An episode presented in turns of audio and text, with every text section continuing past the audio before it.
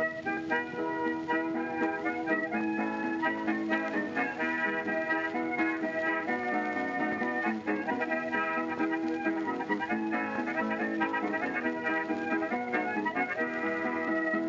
everyone, and welcome to Shot Reverse Shot, a film and television podcast in which we talk about a theme which changes from episode to episode.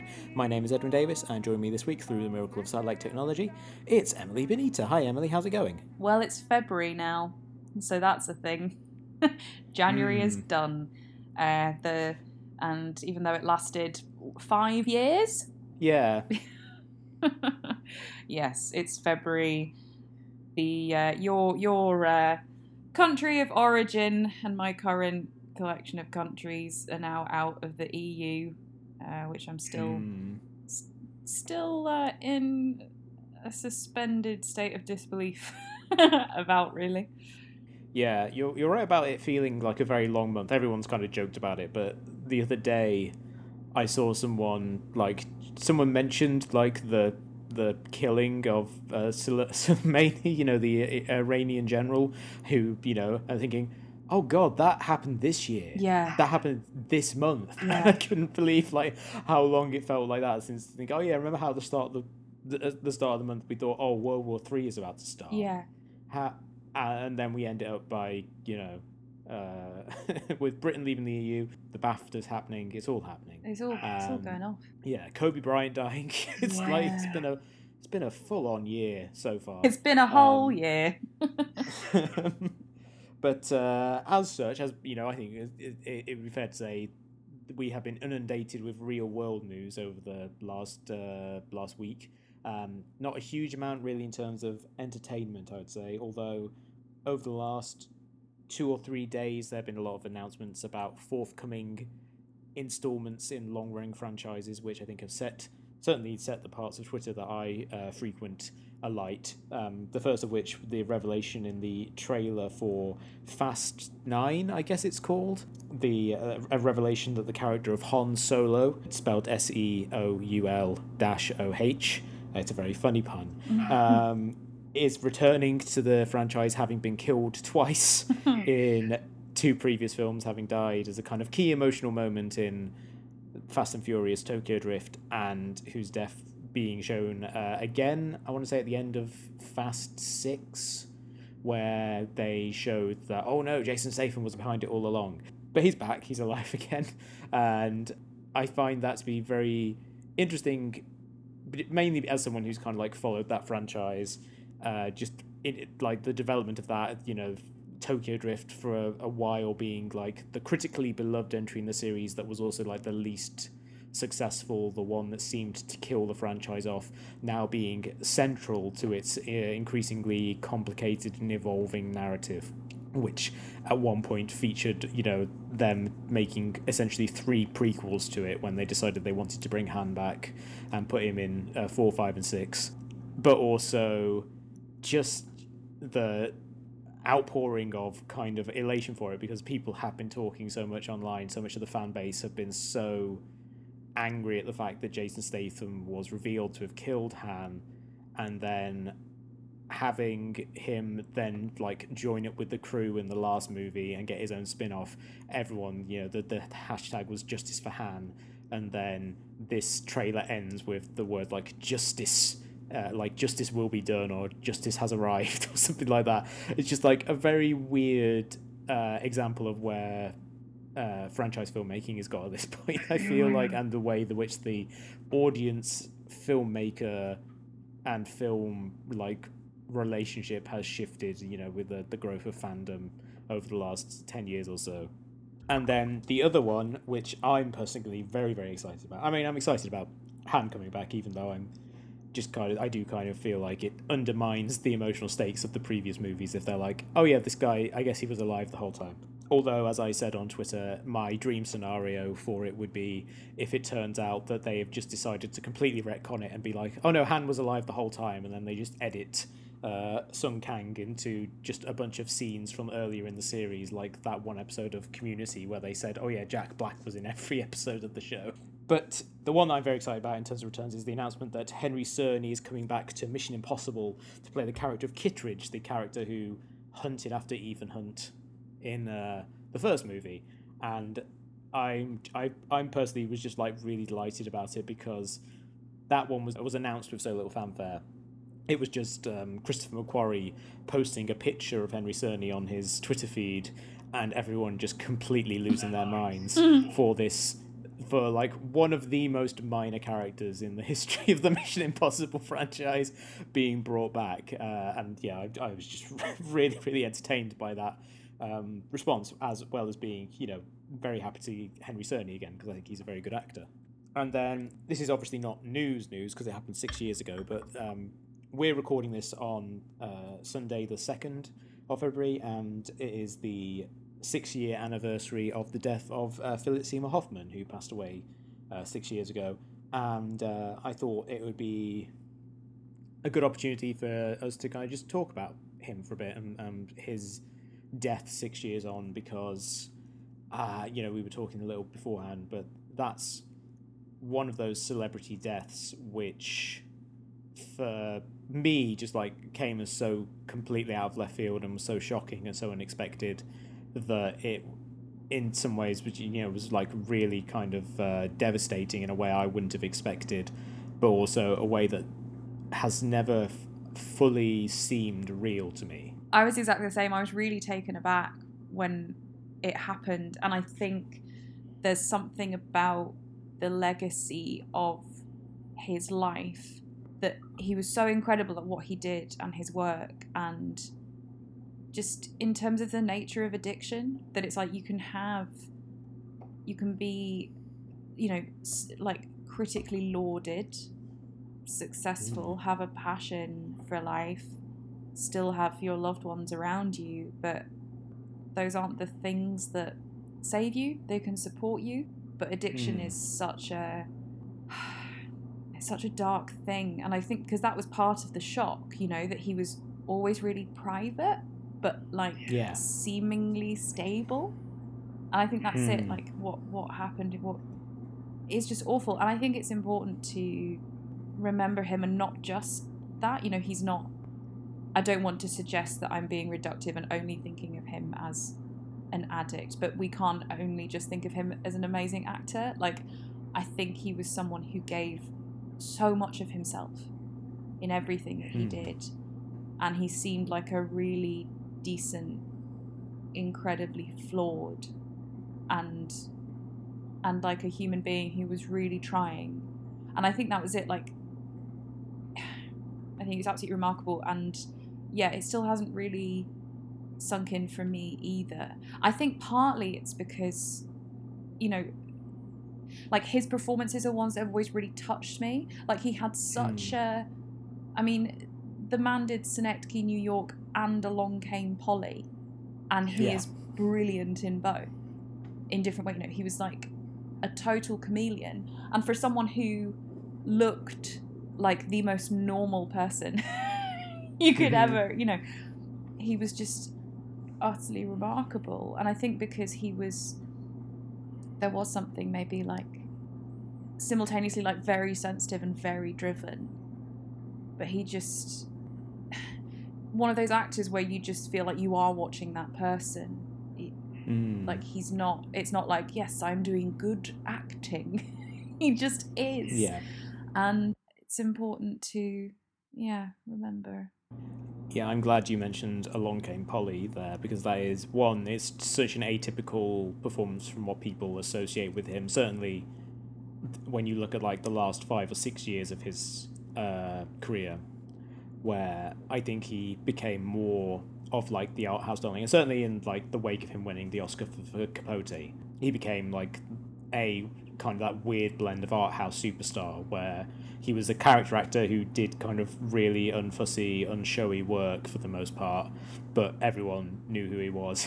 he was like like a very recognizable figure. So he didn't do that many roles like that in the years uh, following Along Came Polly, but his performance in that is just like so so funny in terms of just playing this really big, loud, slightly obnoxious guy, and just in terms of his physical comedy, like he has maybe one of the funniest pratfalls I've ever seen in a movie. In that when he walks into a room and steps onto, I believe it's a freshly polished floor, and he just just like slams right into the ground. Oh, it's like, it looks very painful and it's very very funny because I, I think you know because he is someone who otherwise uh, projects a certain level of, of dignity. He's like Sideshow Bob getting hit with the uh, yes. eye. You know, one of the things uh, about his death that made it so, I think, traumatic was uh, that privacy that he had. You know, people didn't really know much about his life, and then how quickly that privacy disappears. You know, when the tabloids become involved, and like it becoming this kind of big sensational thing, you know, or you know, this Oscar-winning Oscar dies of a of a drug overdose and everything, and that is the thing that I remember being just like really that the thing being like really wrenching about it. You know, when you have someone who it, it was like if you a friend of yours had died, someone who just lived a kind of a fairly normal unobtrusive life suddenly becoming a tabloid fixation. I feel like that was that was the relationship I think a lot of people who are fans of Philip Seymour Hoffman had with him. He just seemed like a guy you knew, Mm. and that was his like that was his appeal. Yeah, completely. So we'll go from the news to our main topic this week, which is The Good Place, which just wrapped up its fourth and final season on NBC, created by Mike Schur. It was the show that started in 2017 about a, a woman named uh, Eleanor Shellstrop who wakes up in su- supposedly heaven. the, the, the good place of the title, and uh, as the show went on, she uh, befriended some of the people in that place, realized the nature of that place was not what it seemed, and left that place, went back to a different place. it was a show that went in a lot of directions over the course of its its short five year, uh, sorry, short four year run. And uh, I think it's a show that uh, is much beloved, and you know its its finale has been very very well received, and we've talked about the show a little bit here and there on this show over the years. So it's felt like uh, a good time to kind of like check in and try and assess the good place as a whole in terms of uh, what it uh, what it set out to, what it achieved. Uh, Emily, what are your kind of like broad thoughts on the good place overall? So I am a philosophy graduate. I did my undergrad in philosophy, and it was eerie that when I heard the premise and the more I watched kind of the first season, I was like, oh my word, I think this show was created just for me. Mm-hmm. It's worth all the debt to get the gags without having to look them up on Wikipedia. So thank you, Michael Schur. It's really hard to say how I feel about it in broad strokes because I think it's such a it's really significant and I think hmm. it's I need to not just think and also use my words. That was part of what my philosophy degree taught me. But it does, it makes me contemplate. It, it makes me stop and really, really think and feel. And I haven't had this strong a reaction to a show that's made me actually want to be a better person than Six Mm. Feet Under, which again is about Right. sort of, you know, is focused on death, really. And spoilers are plenty, folks, that are coming. Yeah, we should definitely point out uh, for for the show, particularly the end of the show, because obviously that's that's kind of what we're talking about. But yeah, as as I uh, alluded to in our discussion, the show kind of goes in a lot of directions. In terms of the twists and turns of it as well, I think I think it's interesting though, like because I feel like the majority of my own ethics align with what the good place essentially ends up coming out in favor of. Mm-hmm. because it's a show that as much as it appreciates and references lots of different philosophers through throughout the history of the discipline it does actually come out to bat very specifically for a kind of ethics. And if you don't share that i wonder how you feel about it. Because particularly in this final season we meet um, hypatia uh, of Alexandria, or Patty, uh, as she now uh, tends to go by, played wonderfully by Lisa Kudrow. yes. That was a lovely little surprise of a cameo. or guest spot, really, isn't it? I'm never quite sure when a cameo becomes a guest spot. Do you know what I mean? Like cameo, I feel like you have to be like Hmm. three minutes and under, whereas a guest spot, you're actually more significant. I tend to think of a cameo as like, are they in just one scene? Yes. Like, tends to be my sort of thing. Like, uh, I, the the example I want to cite is a film that's currently in theaters, and it's quite a nice surprise when someone shows up. Oh, actually, no, I am like in um, Fighting with My Family, the Mm. movie directed by Stephen Merchant, the WWE movie about the wrestler Paige that I watched um, just this week and enjoyed quite a bit. I would say that The Rock has a small supporting role in it because he's in like a couple of scenes, but someone like the big show who shows up just like in one scene standing at a buffet table kind of arguing with a different wrestler about uh, whether or not people are taking too many hot dogs that would be a cameo because he's just he's just there and it's like oh that's a recognizable face for people who are fans of wrestling Yeah. So that- what about what that- about Bill Murray in Zombieland?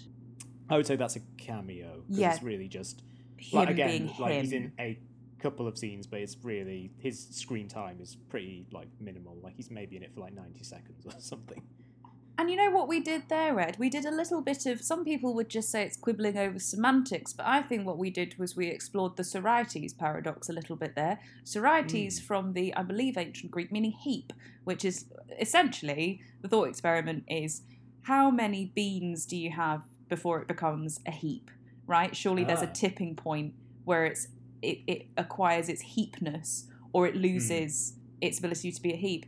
And I spent several hours discussing this in seminars. Philosophy's the fucking best. I love it. And I miss it. And it made me miss The Good Place made me miss the act of doing philosophy. It didn't make me miss academia. And I think that's probably the only hmm. thing the show doesn't really get across is how Chidi generally has quite a great time in academia. I don't think that's true globally. Um, if any Yeah. of my uh, friends, my academic friends, yeah same it's just like mm, maybe that's the one thing. But yeah, it, the show ends up coming out to bat for a particular kind of ethics and saying like the meaning of life and to the meaning a meaningful good life is helping other people to be better that betters yourself life is incredibly fucking hard and difficult and there's not like a simple way to calculate goodness but it believes Mm. strongly in the ability that people and demons can change and Yes. that that's what we should look at our ability to change and not only intentions but motivations to be better hypatia also the patty episode pretty much confirms that like and it's uh, again another thought experiment about kind of does mortality bring meaning to life? Because if life were eternal and you'd have everything that you want essentially wouldn't you get bored? Isn't there something baked into the human condition that we have to keep kind of we, we, we need uh, the sort of we need versatility right? Hmm potato waffles right? Waffly versatile that's what we're after. The uh, thing I thought was interesting about that whole thing because like at you know spoilers again. At the end of the series they do eventually get to the good place and they get accepted into it. Obviously they arrive there earlier but they kind of sneak in through the back door essentially and then trying to justify their place there. And eventually they manage to do so through this secondary experiment that they set up um, to prove that people can, you know, improve in the afterlife and, and deserve to move on. And, you know, they get there and everyone is just like narcotized and bored and just that that they feel like their existence have no meaning to them because they can have everything they want. And to me it reminded me of like the one offhand reference in the first matrix movie to the first matrix that the machines created of the where everything was perfect and mm. humans rejected it and so like the i liked that the show kind of came down on the side of saying that everyone essentially everyone needs like that bit of uh, that stone in their shoe or whatever that kind of Yeah. really works for them and annoys them and you know like everything everyone in their life kind of needs the bit of dirt that eventually forms the the pearl you know in the oyster and Yeah. i think that's uh, kind of a a nice note for it to kind of resolve itself on, and you know the introduction of essentially saying to the people in the afterlife, we will create a door for you when you feel ready, when you feel like it's time for you to pass on. You go through that door, and then you blink out of existence, and you kind of rejoin the universe in this, uh, you know, kind of moment of oblivion. And I really liked the moment when they reveal that, and suddenly everyone in heaven suddenly becomes like really energized by Yeah. it. Although the the joke I thought they were going to go through is they would announce it, and then everyone would just run straight to the, The door. yeah, that's far too. Um, that's much more a kind of Dan Harmon than a Mike Schur sort of reaction, isn't it? But yeah, and and how important meaning is to people, and that that again, that's something that the show kind of pushes and, and gets across. I mean, I think there's.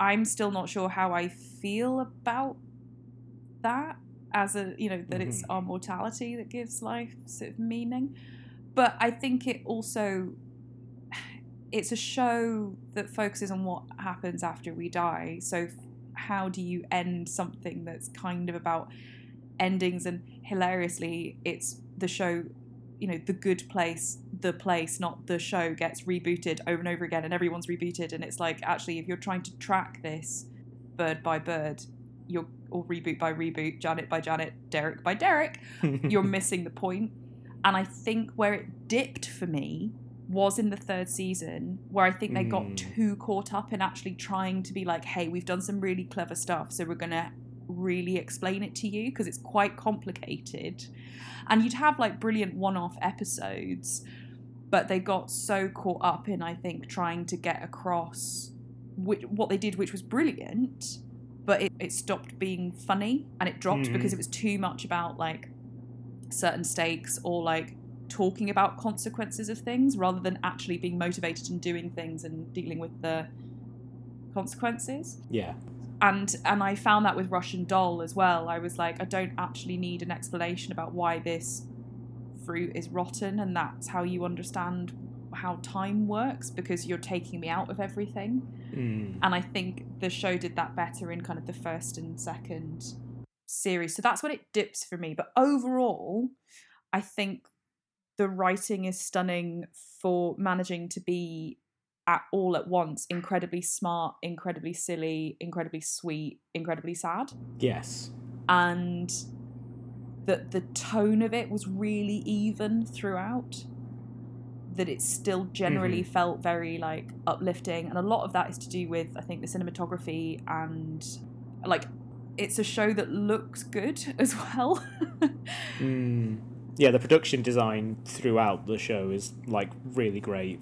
You know, obviously most notably in the first season when everything takes place within the the good place, the fake good place, actually the bad place. Um, the uh, it, you know, it's kind of all these great puns in the background and everything, Mm. and like, but even once they leave there and as they like go into like Janet's void or go to the world and things like that, there's this like real nice, um, like you say, like an evenness of tone in its presentation, but also like each place they go to feels distinct and you know has a certain level of realness to it that you kind of feel uh, that that works even when they're being fantastical there's a certain grounding in the physicality of what's going on around them Yeah, for sure. And like and that it is the good place is let's let's face it, it's a it's a show for nerds. And I am Mhm. I'm 100% a nerd and rewards all of that kind of hyper fixated attention um, because everything is just dense like you say it's it's it's the puns but there's also like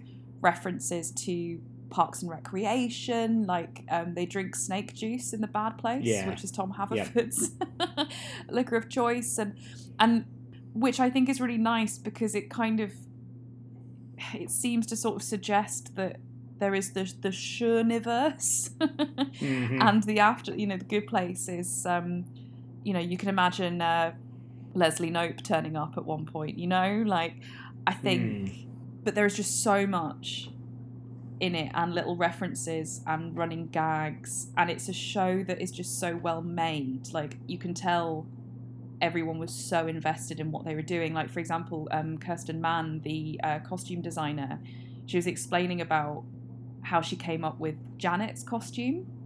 Mm. And it's and it's such a personal story. She said that she used to travel a lot on travel alone when she was a child on airplanes. Um, right. I said that very in a very American way. Um, so she would have air travel a lot, but it was the air hostesses in the 70s who would look after her. And she just felt like that's what a good woman who lives in the sky looks like. She looks like an air Mm. she looks like an air hostess from the 70s. yes. And that's where that like came from. And I just think, God, what a personal thing to invest in your work. Do you know what I mean? Like like everyone on this show is an artist. And Mm. the other thing about a cool thing about Janet's costume, her her shirt has little clouds on it.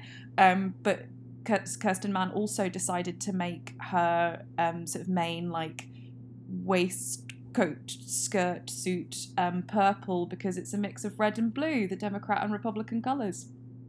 She wanted to find something sort of like that was that symbolized sort of neutrality and unity, and that level of thought and care and attention that's going into it. Oh, also, Eleanor, her clothes are significantly different in the Good Place than they were on Earth because it's meant to be the real Eleanor Shellstrop's wardrobe that she's been given, and it's things like that where you're like, everything is telling me. There's so much information and like things to engage and the show is saying look you are a smart and you're a smart human that needs entertaining but we're also going to serve you some really hard hard com- complex problems and yeah i just think it's it staggers me how well made it is Hmm. Yeah, it definitely feels like obviously this was Schur's follow up to Parks and Recreation, and he's on a run of shows that have been fairly successful.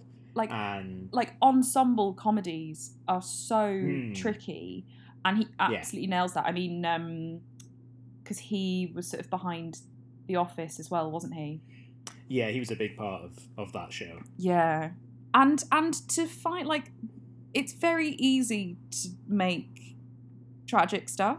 Hmm it's harder to find hope.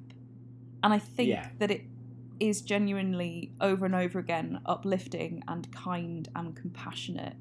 And that all of these different characters have so many different angles and just just a way of everyone just trying to be decent to each other i think is really that even with demons. There's so many different forms of antagonism as well. Like they they Yeah. would shift and and all of this. And yeah just the actual twists and turns and again like massively spoilerific but how they set all of those things up. But it also manages i think the finale in particular that it does come out to bat for like such a specific ethical theory and that they had like the whole series is essentially like it is a I, I think it is a work of philosophy itself um, and it Mm. comes out with this very distinct conclusion from the argument that it's been making It really does feel like this was him taking the goodwill that he had accrued from that, obviously with the NBC brass of being like, hey, I've created these shows that are very, very successful. I have this idea. It is going to be very odd. It's going to be yeah something that's not really like the stuff you're doing elsewhere. It's not really like something that a lot of any other network show is really attempting. Mm. And I think we can do something really good with this. I want you to kind of take a chance on this. And um, I think that it, obviously it paid off because the first season was uh, fairly popular, very well reviewed. I think particularly found like a big audience thanks to the deal they had with Netflix, where the episodes appear the day after they air in the US. So there was definitely like a, a swell of love and uh, affection for the show that, that really built up over the course of its first couple of seasons. And I feel like a lot of that kind of ties into like you were talking about the aesthetic qualities of it just how good Yeah. it looks and how well considered that clearly he was in the position of being able to say i want to do this my way and i'm going to Mm. try and get the best people the people that i think are going to do good works and I'm also going to, you know, cast a lot of people who are largely unknown in these roles, Mm. and you're just going to have to trust me that we've we're going to find the best people, um, which I think they, they definitely did with someone like you know a D'Arcy Carden and a Manny uh, Jacinto. They're all like just tremendous, tremendous people who uh, I think were perfect for the roles they were found for. Like Janet's is Mhm. such a phenomenal episode and brings new meaning to a bottle episode as well. I think like D'Arcy Carden is, yeah, tremendous is the word for it. Ed, absolutely. Also, let's not forget one of the most diverse casts I've seen in a really long time. Yeah, and very much, you know, in a just kind of it feels very much in a we just cast the right people sort of way, Totally, and totally. not going in thinking, oh, we have to fill quotas Conscious or whatever. It's just like these are the guy, these are the people who are right for this, and uh, yeah, I feel that works works very well. I feel like the show, particularly in its finale, it really felt like it did well by the actors and the characters. Like it felt like it gave everyone a sense of closure, but then in terms of like they resolved the central conflict of the show in the penultimate episode where Mm. They were like, "Oh, we've created this entirely new moral code for the universe, um, uh, which will determine how people can uh, eventually reach a point where they can enter the good place, and even once they get there, there's still something beyond that." But at the, uh, uh, you know, the final episode of having show showing all of them in some way or another reaching the point at which they feel like I'm ready to move on Mm. and that that having different meanings for them in terms of what moving on means, but also in terms of what is the thing that makes them move on. Like Manny Jacinto as as Jason completing the perfect game of Madden, and you know, I thought of you when Uh, that when when that came up, Ed. I was like, oh. yeah. Uh, for for transparency's sake, I work on the Madden series of games, so I feel I should mention that. But yeah, it was. Uh, I, I liked that that was like a very silly that's a very silly thing for someone to decide yes i'm ready to blink out of existence now but it felt perfect for that character. It, like uh, Manny Jacinto played it so well. It Yeah. was really nice seeing then, like, oh, he wants to make his departure after this big party with his old dance crew and everything, and he has like a nice speech with his dad who says, you know, you.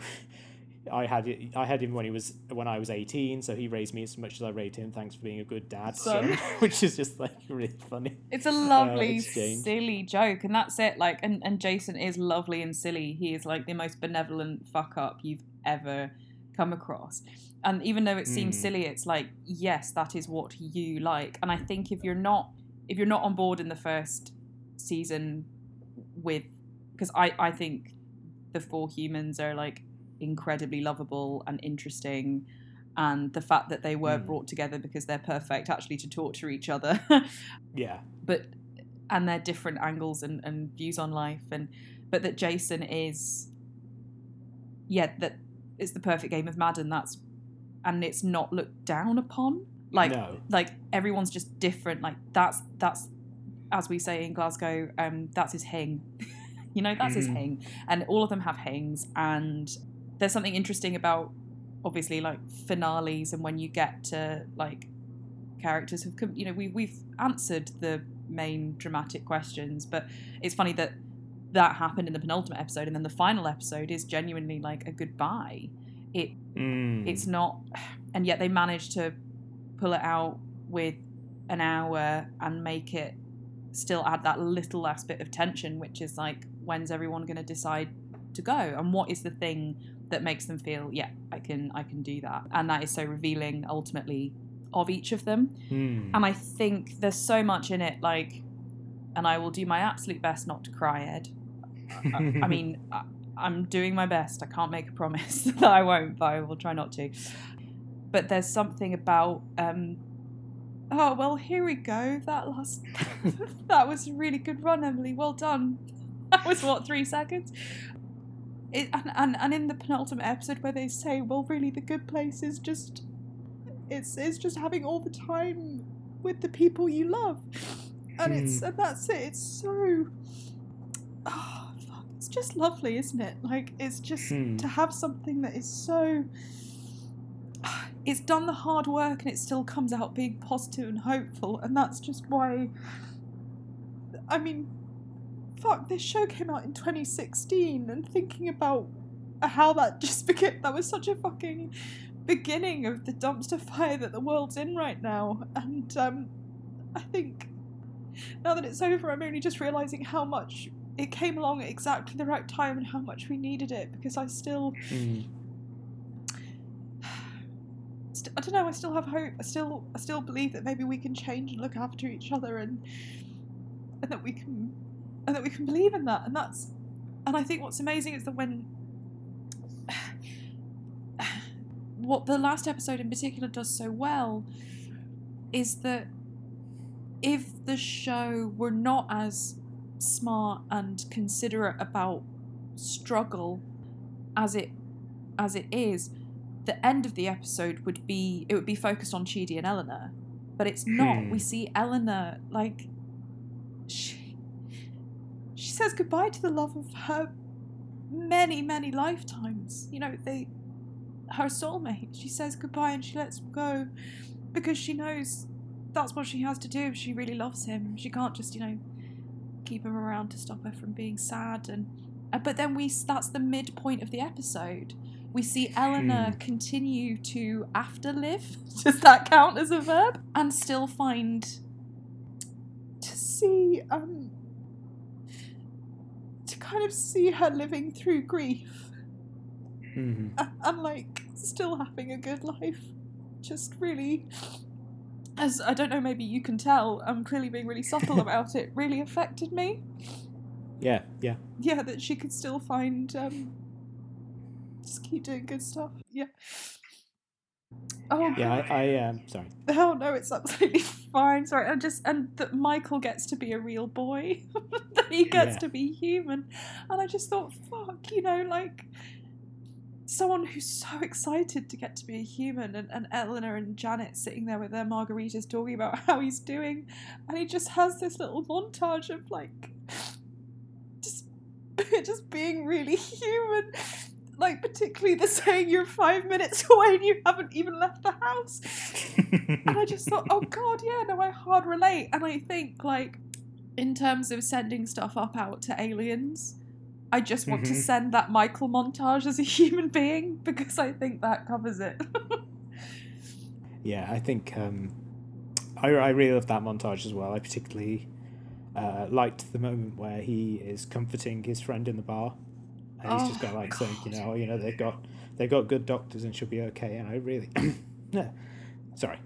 this is this is the episode where we cry it. It's okay. Yeah, yeah, uh, and I do feel like um, that is just like such a lovely uh, distillation of a lot of what the show has to say about the the human condition, and yeah, it's just it's just it's just a very uh, lovely note to um, end on. I also I did like that there was variation to it, you know, in terms of of how everyone says goodbye. You know, Yeah.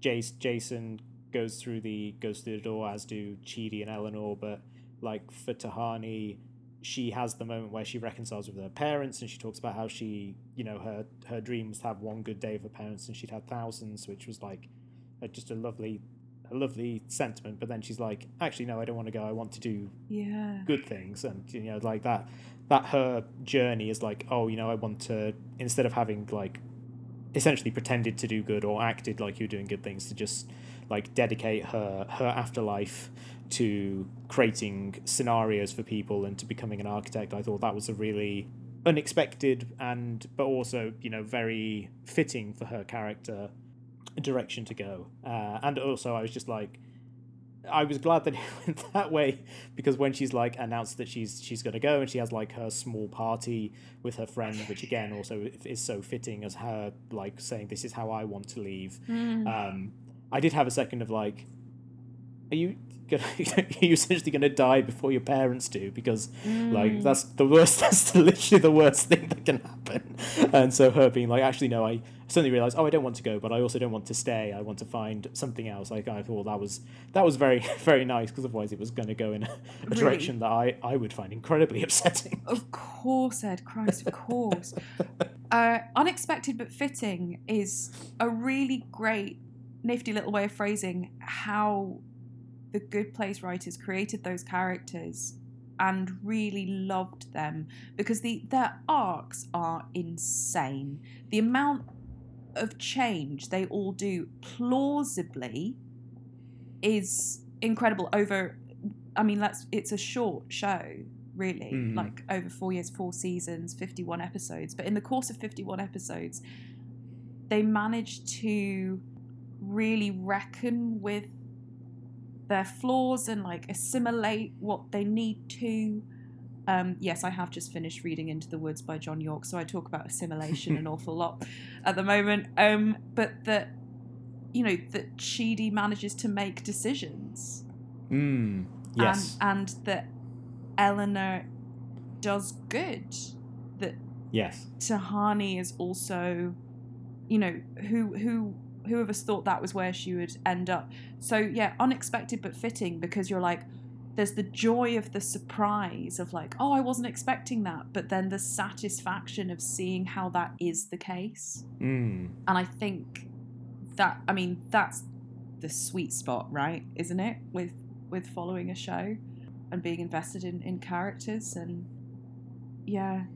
Jason Yeah, Jason I guess it's only just occurred to me. He's he's just still like incredibly lovable. I guess there's kind of a I wonder now looking back if there's sort of a nod to the fact that Jason hasn't like massively changed because he's kind of Mhm. like the human equivalent of a puppy. Yeah. But Janet does say like as he was sort of w- waiting for her, wandering around, thinking like contemplating about life and being in the woods and just remembering everything and, and thinking about what it meant.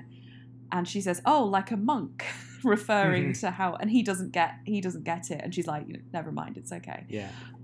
And I wonder if that's almost a kind of nod to the fact that Jason's character arc doesn't actually change, but he almost comes Hmm. round full circle in a way. I liked. Uh, I think it was Emily VanDerWerff pointed out on Twitter.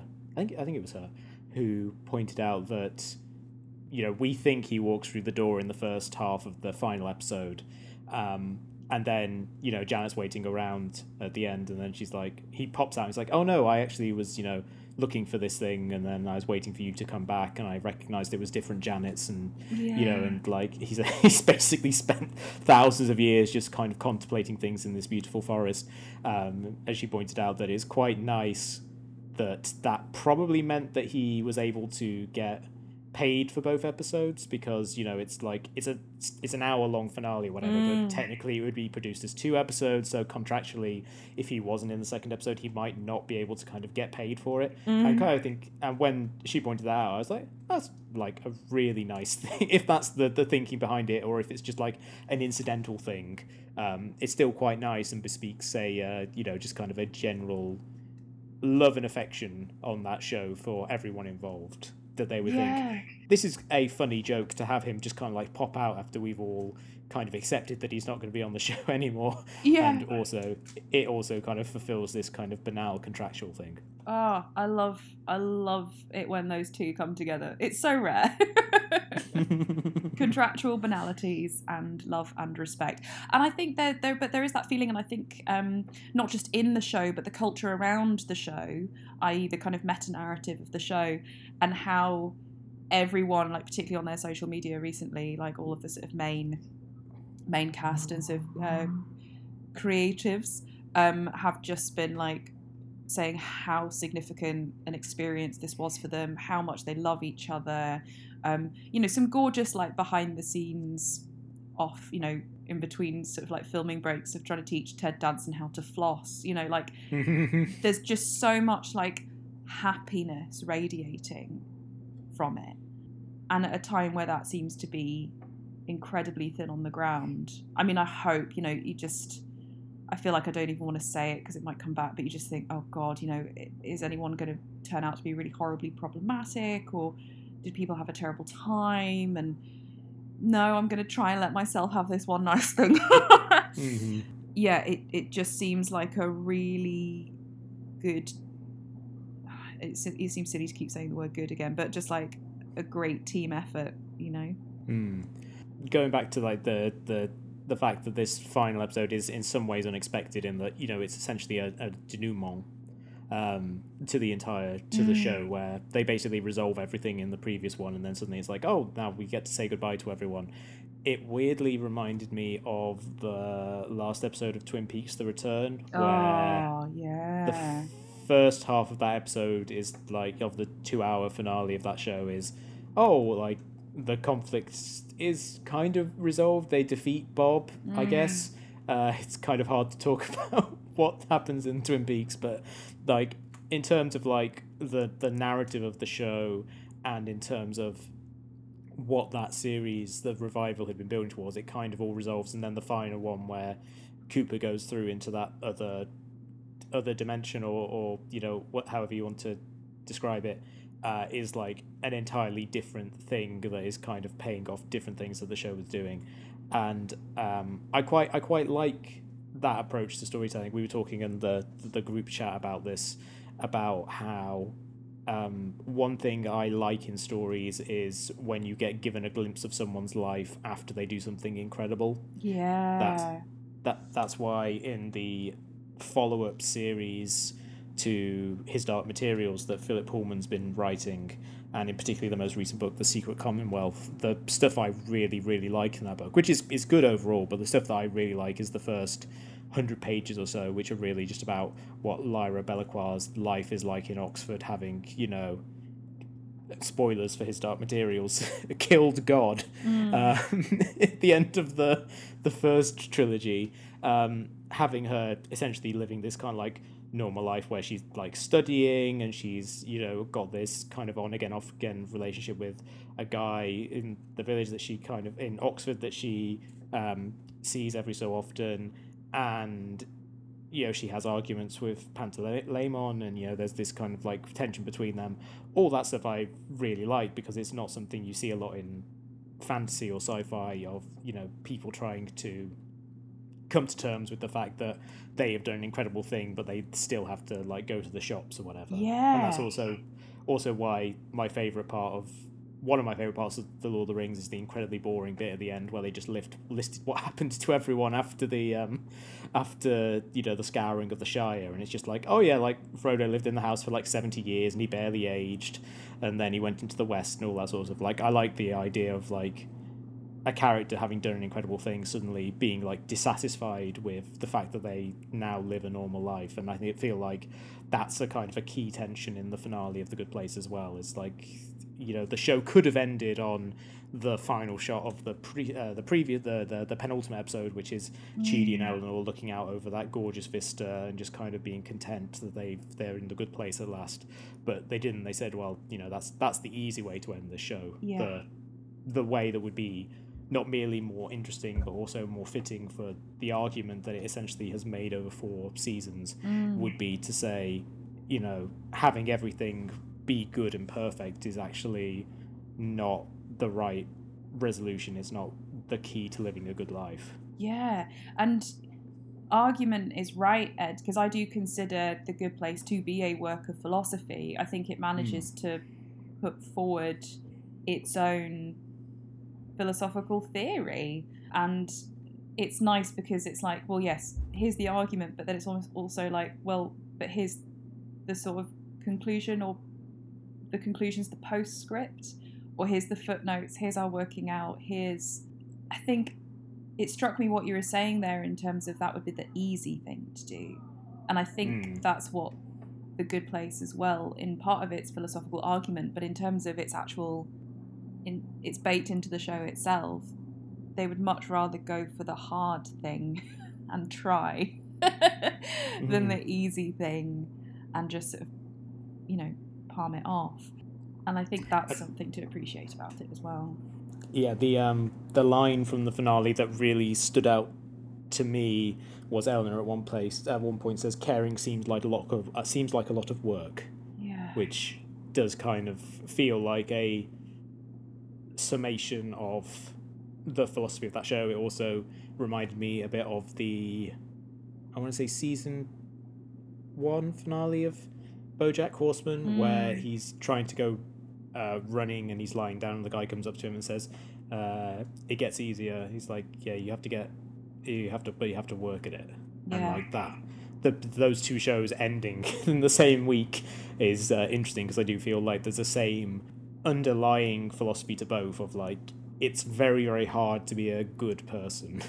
It's very Yeah. hard to care about things because caring about things inherently is painful Yeah. and that's you know is is what I think really adds a lot of the pathos to to the finale of the Good Place is that sense of like you know Eleanor and Chidi could stay together for all time in Mm. the Good Place, but it would just make them both miserable because it wouldn't be the right thing and Mm. it requires Eleanor to make a very difficult choice of realizing that she has essentially a a veto over Chidi's feelings that she could exercise for all time of being like, you know, saying like, "Oh, I don't want you to leave," but she has to because that's the only thing that would make him ultimately happy. Absolutely. And it's saying what's worth doing, you know? And yeah, Uh, it, it's such a. I think, again, what really touches me is like caring is work, but oh, here I go again, fuck's sake. It's the fact that none of them give up on each other. Yeah. Like it's um it's a show about not giving up and um and that love is work and it is effort, but it's so worth it. Yeah. Oh man. Did you have anything else to say, or should we should we move on to recommendations? I think I'm just gonna yeah. Just just gonna keep crying about it for a while. But it's it's um to borrow from Doctor Who, it's humany woomany. It's not like Uh, so we end this episode of the show, as we end all our episodes, with Shot Reverse Shot Recommends, which we talk about a piece of culture that we've enjoyed and we think that you, the listeners, will enjoy as well.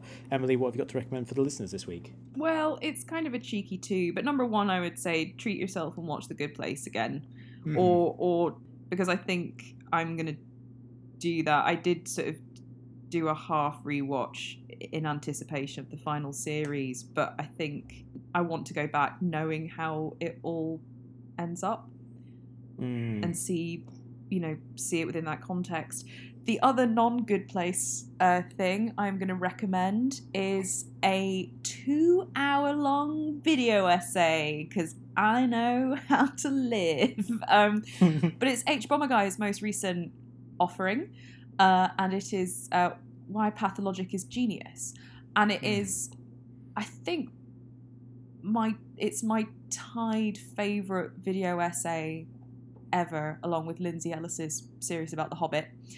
Um, it's a remarkably funny, pacey, well structured, brilliantly argued video essay about this Russian game from like 2005, I want to say.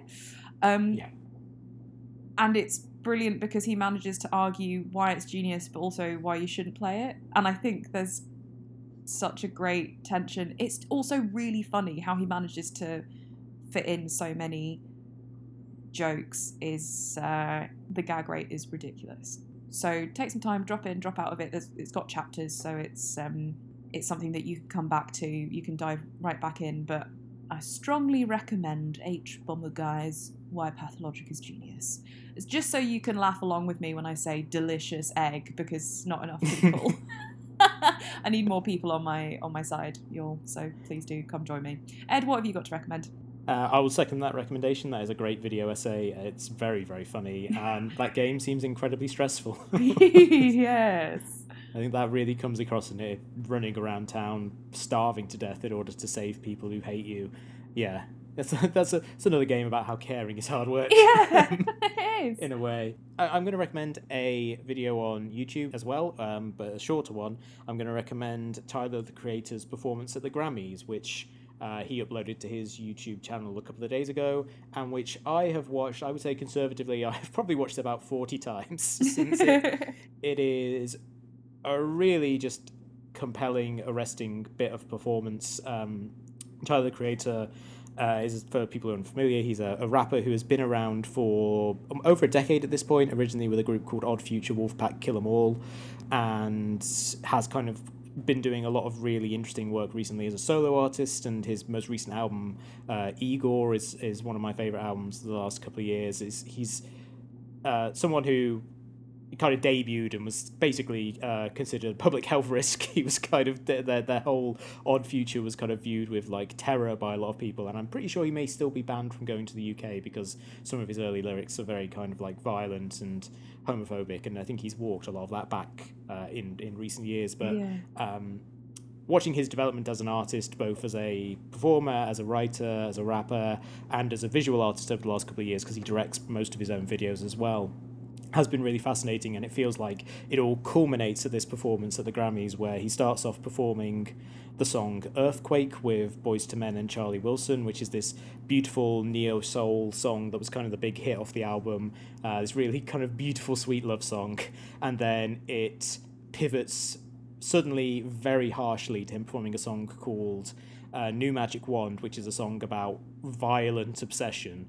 Uh, and it's joined with this performance that uses a lot of like really intense close up on him and his movements. There's something like oddly reminiscent of Talking Heads um, Stop Making Sense to it mm. all, where uh, as he's performing, the more people join him on stage and it becomes more uh, complicated visually. He uses a lot of things like, in addition to the extreme close up, um, sudden canted angles and the camera shaking to create this like real sense of chaos as this song that he's performing gets darker and more intense and it is a very intense song and it's just one of the most kind of compelling bits of live performance I've seen in ages. And as someone who's followed Tyler's career for you know 10 or 11 years at this point uh, it was really striking to me just seeing the point that he's reached here. Like this guy who was at one point considered like maybe one of the most dangerous people in music being able to perform on national television winning a Grammy for best rap album and also using that to put on one of the most aggressive pieces of live performance I think there's ever had on American television, um, which is very much in keeping with his entire aesthetic. So that is uh, Tyler the Creator's performance of Earthquake slash New Magic Wand. Uh, there'll be a link in the description to that as well as to hbomberguy's uh, Pathologic video. If you've enjoyed this episode of the show, then please subscribe to us on iTunes, Stitcher, Player FM, Spotify, all the usual places, rate us, review us, and recommend us to your friends. It's the best way to help us grow our audience. You can also find us on Facebook and Twitter, where we are at SRS underscore podcast. We'll be back next week with something entirely different. Until then, it's goodbye from me. And it's goodbye from me. Fucking look after each other, my little chilly babies.